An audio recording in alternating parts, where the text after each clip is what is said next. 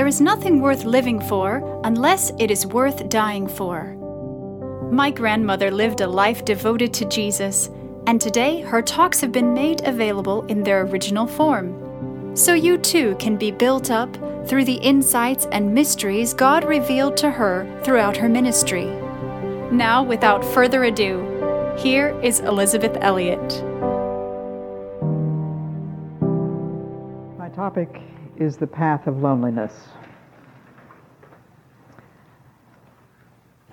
Number one, you are never alone. We have a sovereign Lord who is in charge of everything. St. Francis de Sales said, Strive to see God in all things without exception, and acquiesce in his will with absolute submission. Uh, some of you may be a little vague on the spelling of acquiesce. It's A C Q U I E S C E. And I'll read that sentence again. Strive to see God in all things without exception and acquiesce, A C Q U I E S C E, in His will with absolute submission. He goes on to say, Do everything for God, uniting yourself to Him by a mere upward glance or by the overflowing of your heart to Him. That means while you're cleaning the toilet or doing some task that you find difficult, you can unite yourself to God by a mere upward glance. Never be in a hurry. That's a tough one, isn't it? Do everything quietly and in a calm spirit. Do not lose your inward peace for anything whatsoever, even if your whole world seems upset. Commend all to God, and then lie still and be at rest in His bosom. Whatever happens, abide steadfast in a determination to cling simply to God, trusting to His eternal love for you. And if you find that you have wandered forth from this shelter, recall your heart quietly and simply. Maintain a holy simplicity of mind, and do not smother yourself with a host of cares, wishes, or longings under any pretext. And I'm aware that you couldn't possibly take this all down, but let me give you that last line again. Maintain a holy simplicity of mind and do not smother yourself with a host of cares, wishes, or longings under any pretext.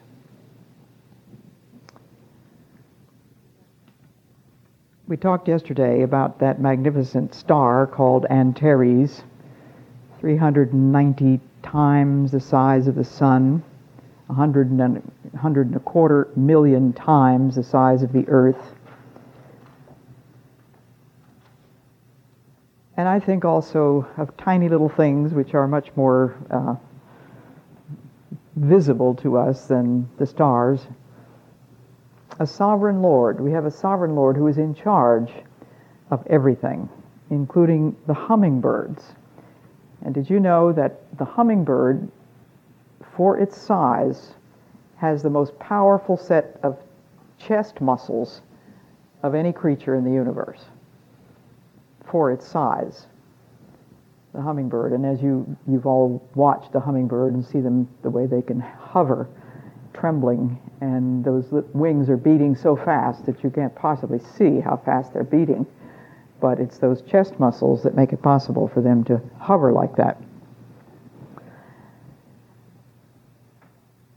And I told you about the if you were to take all the atoms and make them into to sand in one teacup of water, it would cover the state of Texas how deep?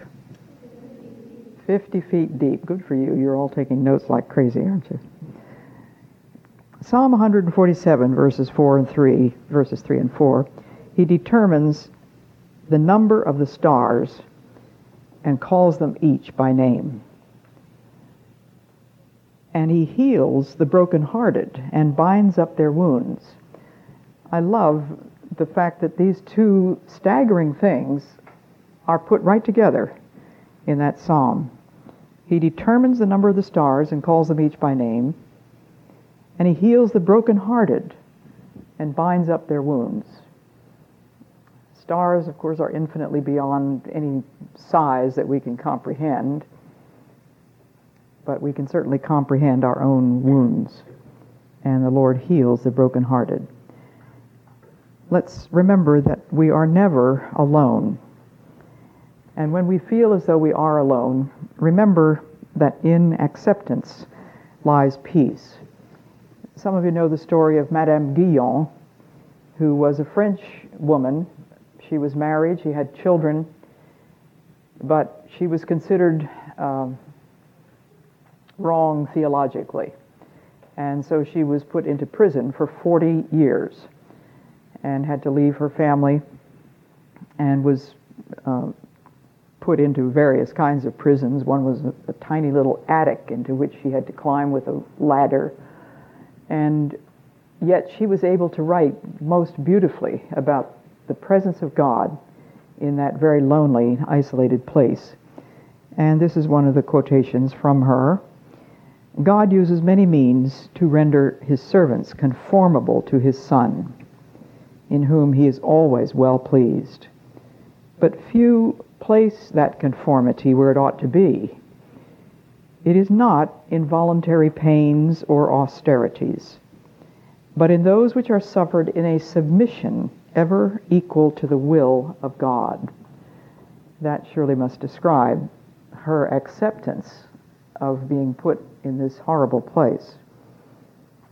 Those which are suffered in a submission ever equal to the will of God, in a renunciation of our whole selves which is just another way of saying, Lord, here I am, all of me for you forever. Do anything you want with me. Renunciation of our whole selves to the end that God may be our all in all, conducting us according to his views and not our own.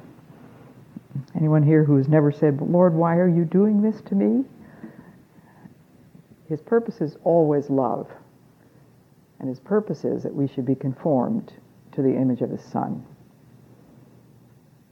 to the end that God may be our all in all, conducting us according to his views and not our own, which are generally opposite to his. All perfection consists in this entire conformity with Jesus Christ, not in shining things which men esteem. It will only be seen in eternity who are the true friends of God. Nothing pleases him but Jesus Christ and that which bears his mark or his character. And if we're going to learn the lessons that we need to learn in the experience of loneliness, which will come again and again in our lives, let's remember that it is that we might be conformed to the image of Christ.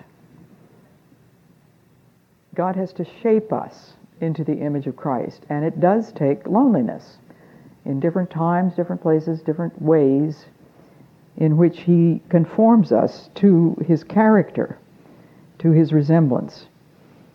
And to conform is to shape in accordance with or to bring into harmony. And Madame Guyon says, My heart submitted to whatever it should please God to ordain. I was lodged in a little hole in straw, to which I went up by a ladder. Never did I enjoy a greater content than in this little hole which appeared so very conformable to the state of Jesus Christ. Can you try to put yourself in a situation like that and remain peaceful and thankful? In acceptance lies peace. Suffering with love, submission with resignation and sweetness, not weariness and discontent. Those were the things that characterized the story of Madame Guyon's life. And one of the things that I do want you to get firmly fixed in your minds is that it is always possible to do the will of God. Don't ever have the temerity to challenge God and say, but I couldn't do what you wanted me to do. because it is always possible to do the will of God. Now, how do I know that? Did I make that up out of my head? No. It says, The Lord God will help me. Isaiah 50, verse 7. The Lord God will help me, therefore shall I not be confounded, therefore have I set my face like a flint, and I know that I shall not be ashamed. So the Lord can, He can and He will help you. He says, If you love me, you will obey what I command. I have called you friends. For everything that I learned from my Father, I have made known to you. This is my command love each other. So, in connection with that statement, remember it is always possible to do the will of God. So, if there is a miserable person that you find extremely difficult to get along with, just remember the command is love each other. Not love the people that you love the most or love the people that are sweet to you, but love everybody.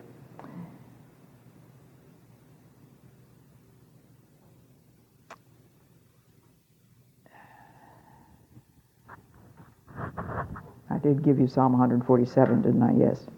Okay, number two. Number one was you are never alone. Number two, our human condition. I think of Adam's aloneness before Eve was created. I don't know what interval of time there might have been, but Adam was the only creature, uh, only human creature in the universe. But God did not want Adam to be alone. And so the Bible clearly tells us that he made a gift, created a gift for Adam in the form of Eve. And if it had not been for their sin, there would never be such a thing as loneliness and pain and separation and fracture. But they chose to fly in the face of God's mercy and do their own thing. And of course, Satan had come along and suggested to Eve, Did God say that if you eat the fruit here, you will, you will surely die? You won't die. You'll be a whole lot better off. And Eve, being a woman, swallowed that hook, line, and sinker. And then she went to her husband Adam and persuaded him to eat the fruit of the tree also. And so we have the reason why there has always been conflict between the sexes. It started way back in the Garden of Eden when Eve took the ascendancy. And what did Adam do? He just wimped out. He said, if this is what the little lady wants, this is what the little lady's going to get fine, that's what we'll do. And so he ac- accepted her evil suggestion instead of digging in his heels. Uh, you know, the Bible says in the New Testament that the husband is the head of the wife, as Christ is head of the church. And no, I've got that wrong. The part about the woman is to submit to her husband as to the Lord as Christ is the bride of the church. So when Adam took upon himself the desire to just go ahead and do what his wife said, he was disobeying God. He was helping to bring sorrow and suffering and evil into the world. Jesus says in John 14, 30 and 31, the prince of this world is coming. He has no hold on me. But the world must learn that I love the Father and that I do exactly what my Father has commanded. And Jesus was able to move with perfect serenity through all the sorrows and the trials of his earthly life. And he wants you and me to accept that same kind of serenity, which he is willing to give to us when we need it prince has, the prince of this world has no hold on me. But the world must learn that I love the Father and do exactly what my Father has commanded. And this meant going to the cross. It meant acceptance of the horrible torture that he had to go through. And ultimately, a peaceful heart. He was able to say, even while he hung on the cross, Father, into thy hands I commit my spirit. And he wants you and me to accept the forms of loneliness in which God wants to purify us and to shape us into the image of his Son. So loneliness is a necessity. It is a part of our human condition. Adam's aloneness, then there was God's gift of Eve, then there was loneliness and pain and separation because of their disobedience. Then we think about Noah. I often think about him being given such a strange and solitary task as building this preposterous vessel on ground that nobody could ever imagine was ever going to be flooded. And I can try to imagine the poor man as he's working away in obedience to God and his neighbors coming along and just shouting with derision at this ridiculous looking piece of work that he was doing. And Noah just continued to do what God had told him to do. But it was a path of loneliness, I would certainly think. And we could go through the whole Bible with various shining examples Abraham, Moses. And I was just reading recently in my quiet time a passage that I always remember um, because I, I can just imagine myself complaining the way Moses did. But it's in Numbers 11. The rabble with them began to crave other food. And again, the Israelites started wailing and said, If only we had meat to eat. We remember the fish we ate in Egypt at no cost, also the cucumbers, melons, leeks, onions, and garlic. But now we have lost our appetite. We have never seen anything but this manna. And then it describes what manna looked like. And Moses heard the people of every family wailing, each at the entrance of his tent, and the Lord became exceedingly angry, and Moses was troubled. You can imagine how lonely Moses was in being the one person who had to stand with God instead of against him. But he did have quite a few complaints to make to God, and he asked the Lord, Why have you brought this trouble on your servant? What have I done to displease you that you put the burden of all these people on me? Did I conceive all these people? Did I give them birth? Why do you tell me to carry them in my arms as a nurse carries an infant to the land you promised on oath to their forefathers? Where can I get meat for all these people? They keep wailing to me, Give us meat to eat. I cannot carry all these people by myself. The burden is too heavy for me. And then listen to this in verse 15. If this is how you are going to treat me, put me to death right now. I mean, talk about straightforward complaint right in God's face. God can take it. I mean, if that's the way you're feeling sometime, you might as well say it out loud because he's already heard you thinking. And Moses, of course, just dishes this out. He says, If I have found favor in your eyes, and do not let me face my own ruin. And the Lord said to Moses, Bring me seventy of Israel's elders, who are known to you as leaders and officials among the people. Make them come to the tent of meeting, that they may stand there with you. I will come down and speak with you there. And I will take of the Spirit that is on you and put the Spirit on them. They will help you carry the burden of the people, so that you will not have to carry it alone. Path of loneliness. We could talk about Abraham, we could talk about Jesus, many other characters in the Bible. I think particularly of Mary, a little humble Jewish girl who lived in an out of the way place called Nazareth, which was sort of a joke town. Nothing good ever came out of Nazareth, was the idea. And she was a child, probably between the ages of 12 and 14. We're told that Jewish girls would generally be betrothed at that age. So she was really a child, wasn't she? If somewhere between 12 and 14. And I try to visualize her perhaps sweeping the floor or kneading bread or weaving or something when suddenly there's this shining visitor that comes with a staggering piece of news that she has become the mother of the Son of God. And she has one very simple, obvious question How can this be? I have never been married. I have no man. And of course, God had given the angel the message to give to her that the Holy Spirit would overshadow her and through that she would conceive, and she would become the mother of the Son of God. And there's not a word in the story telling of her complaining or going immediately to Joseph or to her parents. She kept these things in her heart and she just continued to do what God wanted her to do. Of course, logically, Joseph thought that she had been unfaithful. And she did not uh, defend herself to Joseph. She didn't explain anything. But the Lord took care of that, didn't he? And the Lord brought to Joseph the explanation. Uh, she has not been unfaithful to you, but that which has been conceived in her was conceived by the Holy Spirit. And I just love the picture of Mary traveling, apparently alone, whether she did or not, I don't know, but she traveled to see her cousin Elizabeth, who was also pregnant.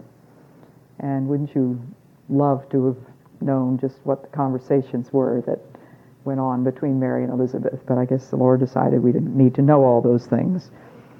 But our human condition is part of this path of loneliness. The, the, whatever the conditions which are laid upon us are there for a purpose, and they're there to shape us into the image of Christ.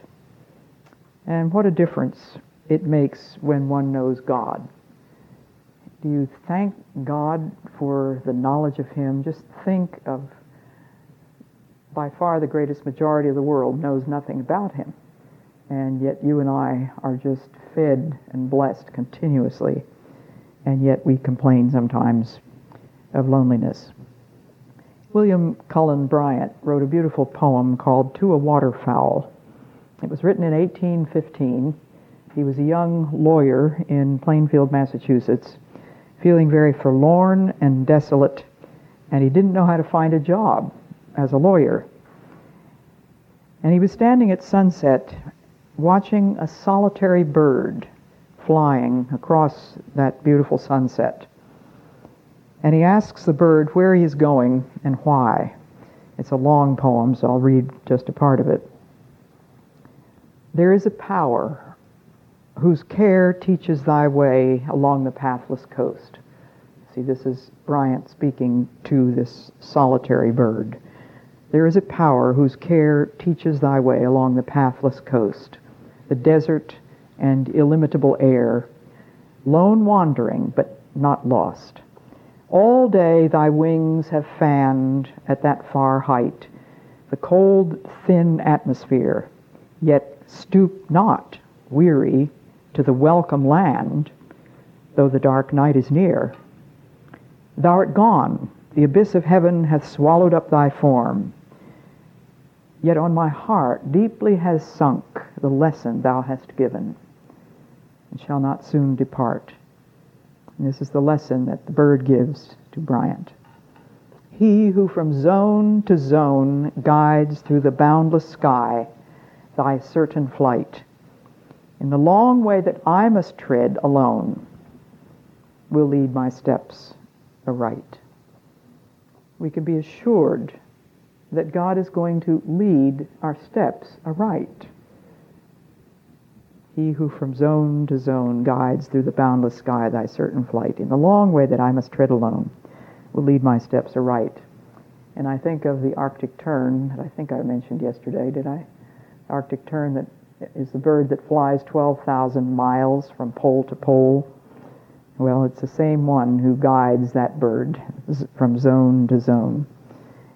And we're in a position right on the coast of Massachusetts where we can just watch the flights of many, many birds. We see the red crested cormorants that go by in great uh, formation, and it always looks so they're about that far above the actual ocean and the way they can fly, and there's never a wing that dips into the water, but how it's, it, it, it, appears to me from my window that it's about one inch above the water. But then, of course, high up there are the seagulls, and we have all kinds of other birds around us. Wonderful to think of the path of loneliness that God has ordained even for the waterfowl. There is a refuge remember that. God is our refuge and strength. A companion on the way, as one translation puts it. A very present help in trouble. And he says, I will never leave thee or forsake thee. And that's in Hebrews, but we can't really translate that adequately in English. Because in English, as you know, if you put two negatives in the same sentence, then they cancel each other out. If you say, we ain't got nothing, then the truth is that we do got something. So we can't, there isn't any way that we can string out negatives. We just don't have enough negatives in the English language. But in the Greek, the original language of that particular passage in Hebrews, um, I will never leave thee nor forsake thee, it has five different negatives. The best we can do in English is just to say, I will never, never, never, never, never leave thee or forsake thee. But the original language has five different negatives, five times as powerful. Number three, a test in this path of loneliness, there will be tests for everyone who wants to know God. And you know that beautiful poem, which is put to hymn tunes, O love, will not let me go. I rest my weary soul in thee. I give thee back the life I owe, and in thine ocean depths its flow may richer, fuller be. O joy that seeketh me through pain, I cannot close my heart to thee. I trace the rainbow through the rain, and feel the promise is not vain that morn shall tearlessly be. O cross that liftest up my head. And he goes on, uh, the, the cross is the last thing in there, but you probably heard various stories about the reason why he wrote that hymn I guess the most popular story is that his fiancee had decided that she didn't want to marry him because he was going blind. But I've read that this is probably uh, apocryphal.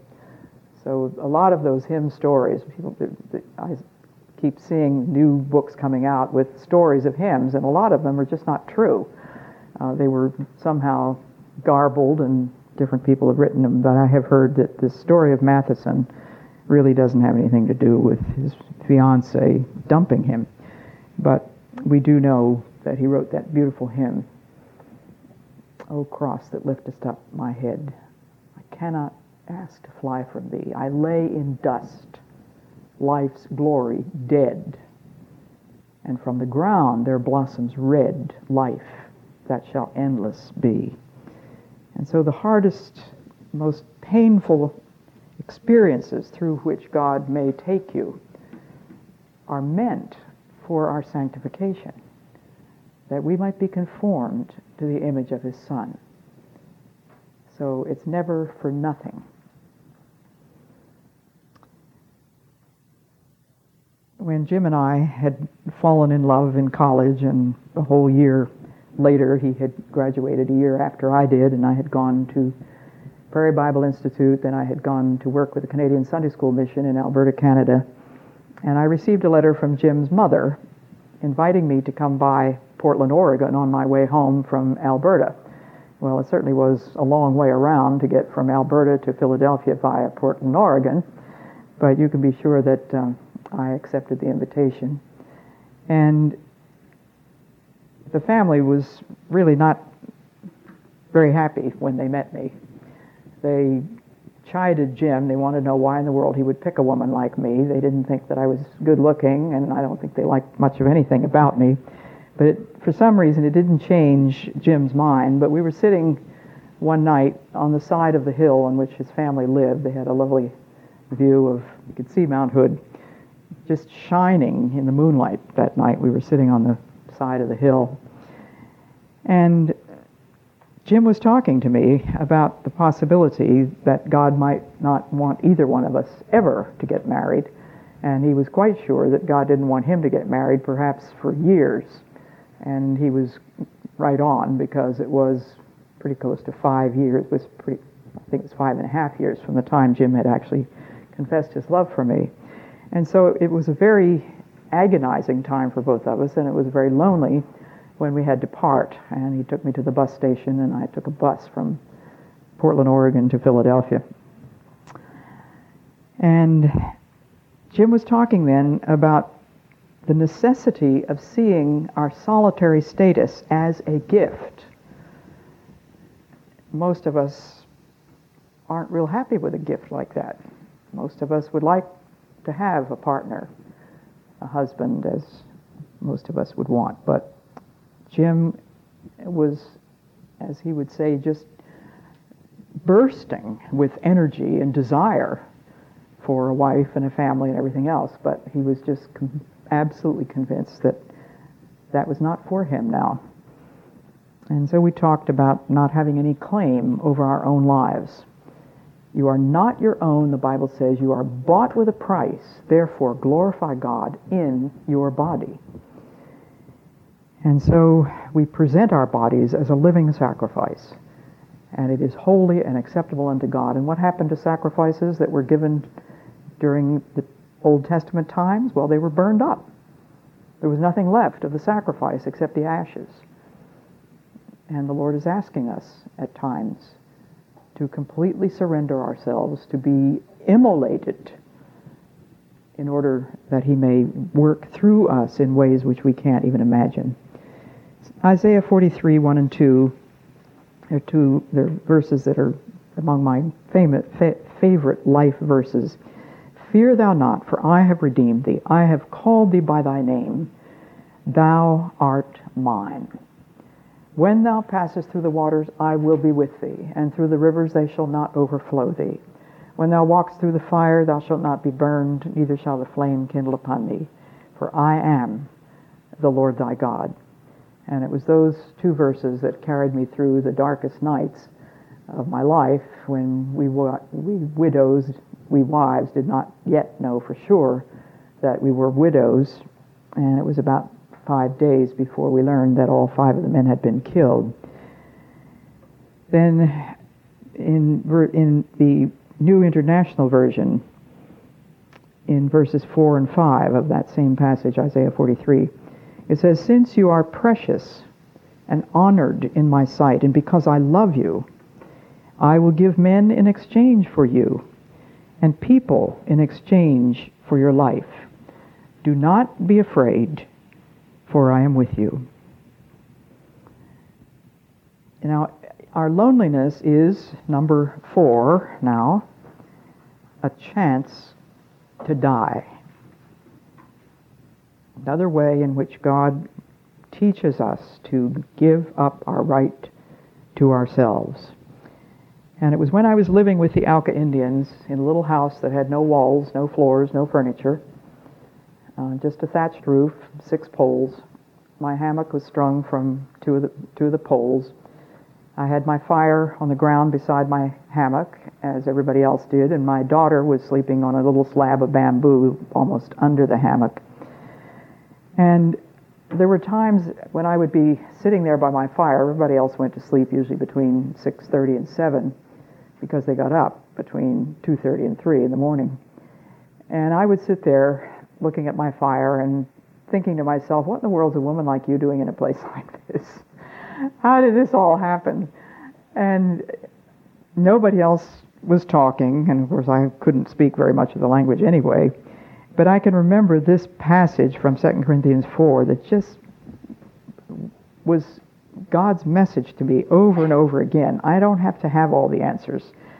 It says in 2 Corinthians 4 6, God, who said, Let light shine out of darkness, made his light shine in our hearts to give us the light of the knowledge of the glory of God in the face of Jesus Christ.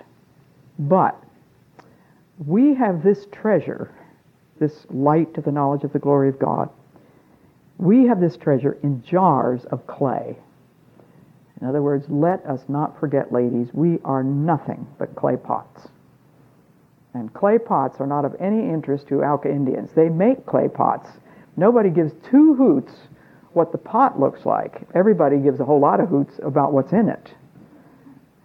But you and I are nothing but clay pots, and a lot, quite a few of us are crackpots. We have this treasure of jars of clay. Why? To show that this all surpassing power is from God and not from us. We are hard pressed on every side, and I certainly was, but not crushed. We are persecuted, and I have to say I was not persecuted, but not abandoned. That was Paul's experience, it wasn't mine. Struck down, yes, that I think I could say yes to that in a few different ways. Struck down but not destroyed. Verse 10 we always carry around in our body the death of Jesus. Why? So that the life of Jesus may also be revealed in our body.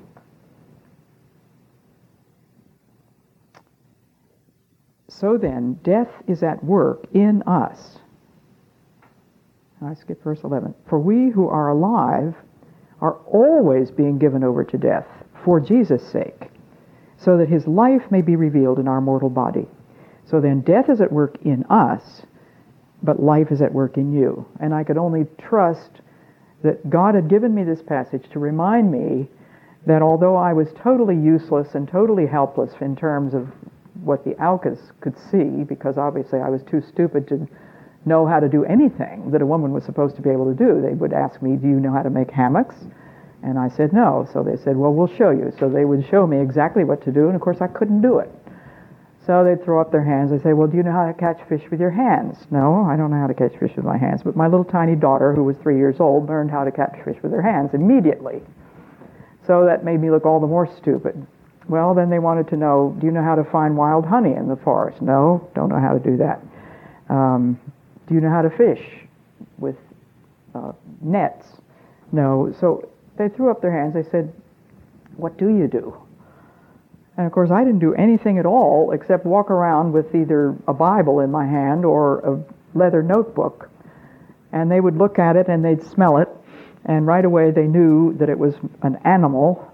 And they also knew that the pages were wood. They were that smart. They were smart about all kinds of things. But if ever I had a chance to die, it was in that experience. And that is why this whole passage has just become so alive to me, because I was absolutely useless and stupid from their standpoint. And yet, God had put me there. And of course, there were some lessons that I learned and had to learn to speak the language, etc. But in all kinds of ways, God is going to present to you chances to die. And I hope you'll recognize them when they come. Instead of thinking only of your own loneliness and why doesn't God do this or that for me? Why do I have to be in this position of loneliness? Remember, it's a chance to die. In order that the life of Jesus may be manifest in this mortal body. And that is the aim of my life, that the life of Jesus be manifest in this mortal body. Number five, participation in Christ's sufferings. Now that's also a staggering concept. That you and I, in our feebleness, in our humanity, are allowed participation in Christ's sufferings. 1 Peter 4, verses 12 and 13 says, Dear friends, do not be surprised at the painful trial you are suffering, as though something strange were happening to you. But rejoice that you participate in the sufferings of Christ, so that you may be overjoyed when his glory is revealed. Do you ever feel sorry for yourself? Say to the Lord, something strange is happening to me. This is a painful trial, Lord. Well, the antidote is rejoice that you participate in the sufferings of Christ. Do not be surprised. Now I have some simple, very practical, down to earth suggestions as to what to do with your loneliness. And I'll give you six things. First of all, be still and know. The Bible says, Be still and know that I am God. And there are times when we have to arrange stillness. It's not just going to happen. Number two, do something for somebody else. It's just amazing what can result from your stopping, feeling sorry for yourself, and sitting in a little puddle of self pity when you just decide to pull your socks up and get up and do something for somebody else. Maybe it's for your mother or somebody else in the family. Maybe it's for some miserable neighbor that you really would like to avoid, and the Lord is giving you the, the privilege through your own loneliness of doing something for that person. Number three, and this is very necessary, refuse self pity. Self pity is demonic. I know that because when Jesus was on his way to Jerusalem with the disciples, Peter tried to get Jesus not to go up there because he knew that Jesus was going to be killed. And so when Jesus had explained to the, to the disciples that he was going up to Jerusalem, he was going to suffer many things at the hands of the chief priests and the scribes, and he was going to be killed. And Peter, I imagine, grabbed Jesus' arm. Now, it doesn't say that. Peter said, No, Lord, that must never happen to you. And what was Jesus' response to that? I picture Jesus swinging around, grabbing Peter by the arm, and saying, Get behind me, Satan. You are not thinking as God thinks, you are thinking as man thinks. And so Peter was trying to spare Jesus from suffering. And there are times when we have no right to spare somebody else from suffering. It's human nature for us to want to, but it doesn't necessarily uh, it is not necessarily a requirement. But we, we, we must refuse self-pity. And as soon as we start feeling sorry for ourselves and wanting everybody else to hover over us and shore us up and prop us up and all this, quit it. Just cut it out. Number four, remember, you are not alone.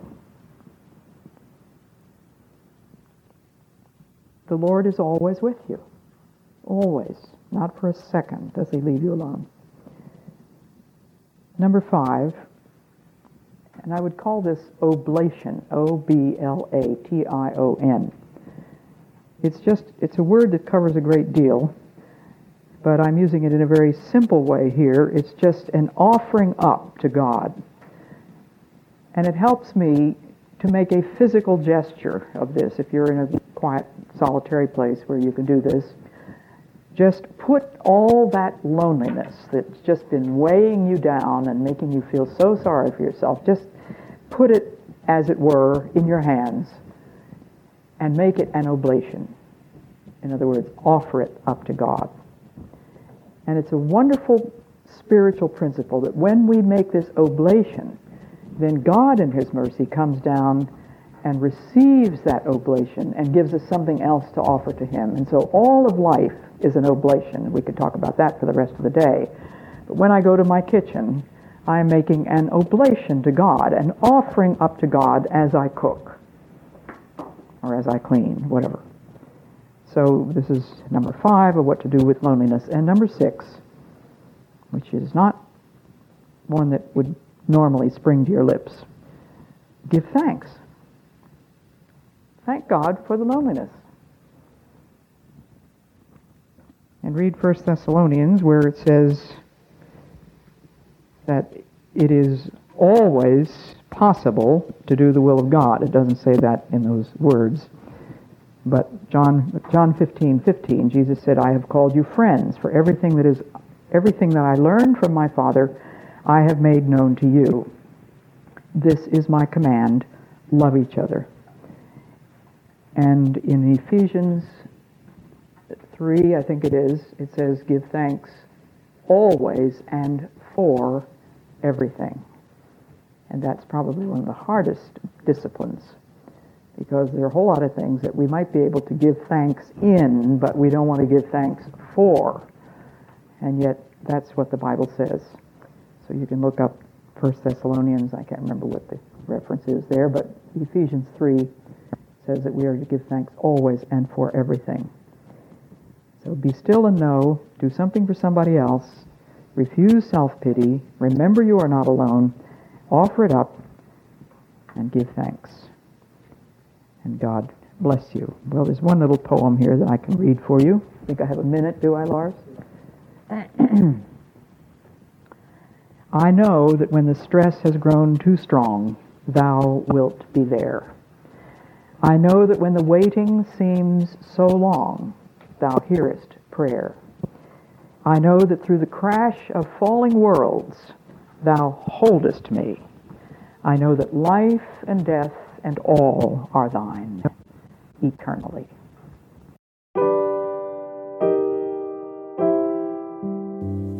I pray you've been encouraged and inspired by what you've heard today, and will keep joining us here and on social media for my Granny's inspiration. Until then, remember, the eternal God is your refuge, and underneath are the everlasting arms.